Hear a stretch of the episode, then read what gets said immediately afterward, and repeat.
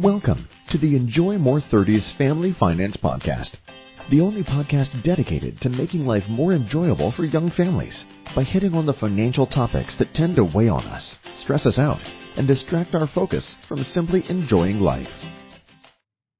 Hello and welcome to the Enjoy More 30s Family Finance Podcast, remix for rising rates.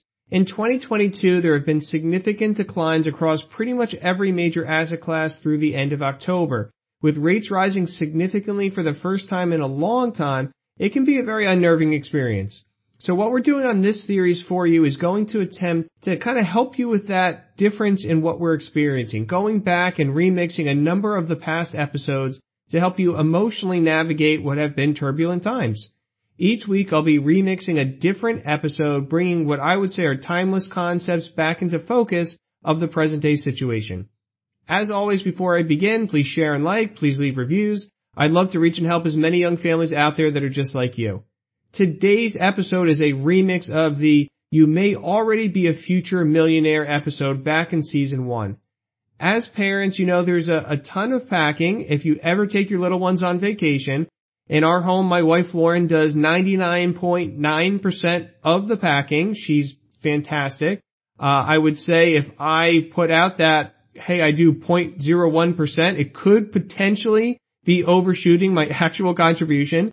My involvement really only comes in at the end. Lauren does all the packing, she organizes everything, and then I kind of look at everything with her to say, do we need, you know, five of these or could we could do with maybe three or four of those instead?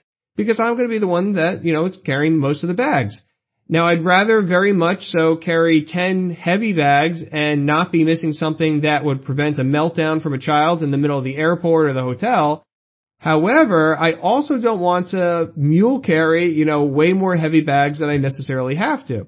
On vacation, we don't have that crystal ball, and we don't have that crystal ball when it comes to living our life either. But what we can do is still pause and take a look when it comes to finances, just like Lauren and I do with that last luggage check. You know, what do we actually need? Keeping things in perspective.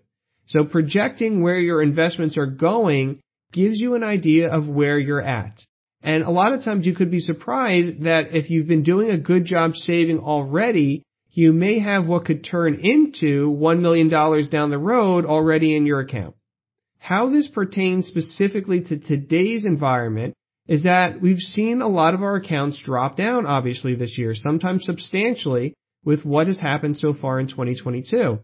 And what that translates to subconsciously for us now, because it's not a good feeling that we get from that, but let's, let's go into why it's a bad feeling, is because that money is a sense of security.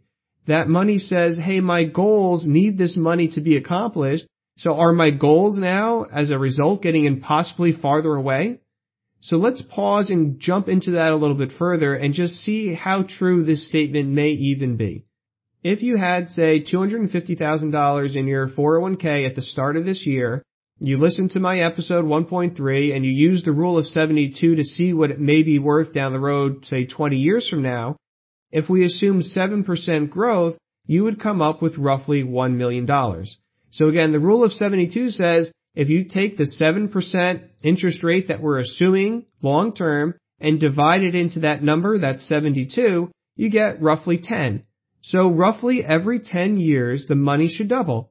250,000 doubles to 500,000 for the first 10 years, then doubles again the second 10 years in our example to $1 million, right? 500,000 doubles to 1 million. So for 20 years, that 250 that we have today would end at roughly the $1 million according to the rule of 72. If your account though is now down 20%, how does that change what the projections may be? So first let's take an assumption and say that it's going to take a full year for you to recover back to that same mark. That it would take full 12 months for that 401k to get back up to the 250 that it started on January 1st with. So how does that affect our exercises results? As the math starts to get a little bit more involved, because we got some odd numbers going on, I'm gonna, I'm gonna jump in and help you out and do it for you. Since it took a year to recover in our example now, there's only 19 years left for that same 250,000 to grow during our total 20 year period of time that we set. So instead now of arriving at $1 million, With only 19 years to grow, we at, arrive at a lower number, obviously, around 940,000.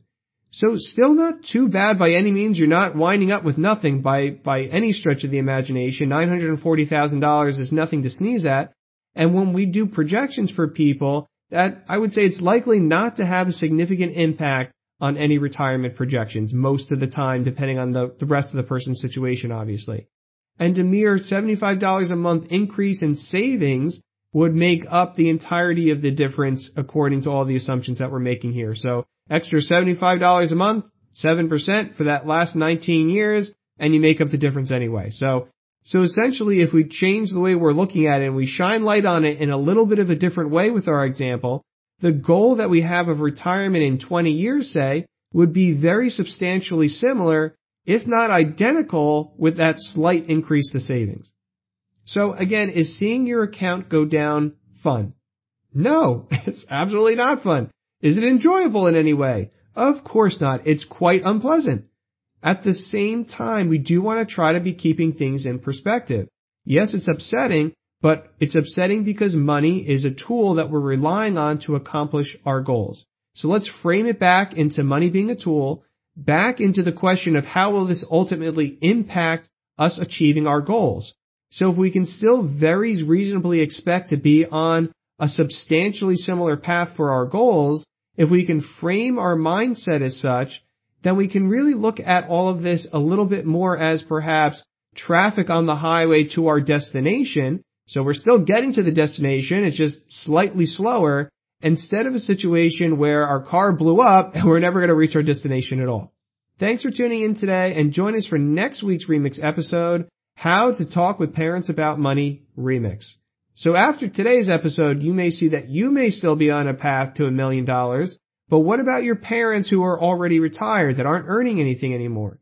Are you concerned about their retirement now with a decline in their portfolios? So join us next week and we'll help you bridge that conversational gap. As always, please remember to review and share for others, and if you need any help, don't hesitate in reaching out. I probably have helped someone just like you.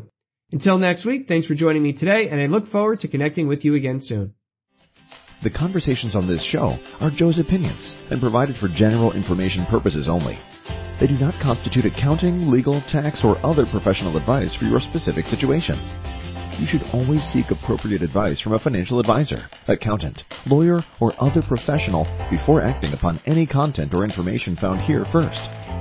Joe is affiliated with New Horizons Wealth Management LLC, a branch office of TFS Securities Inc. and TFS Advisory Services, an SEC registered investment advisor, member FINRA slash SIPC.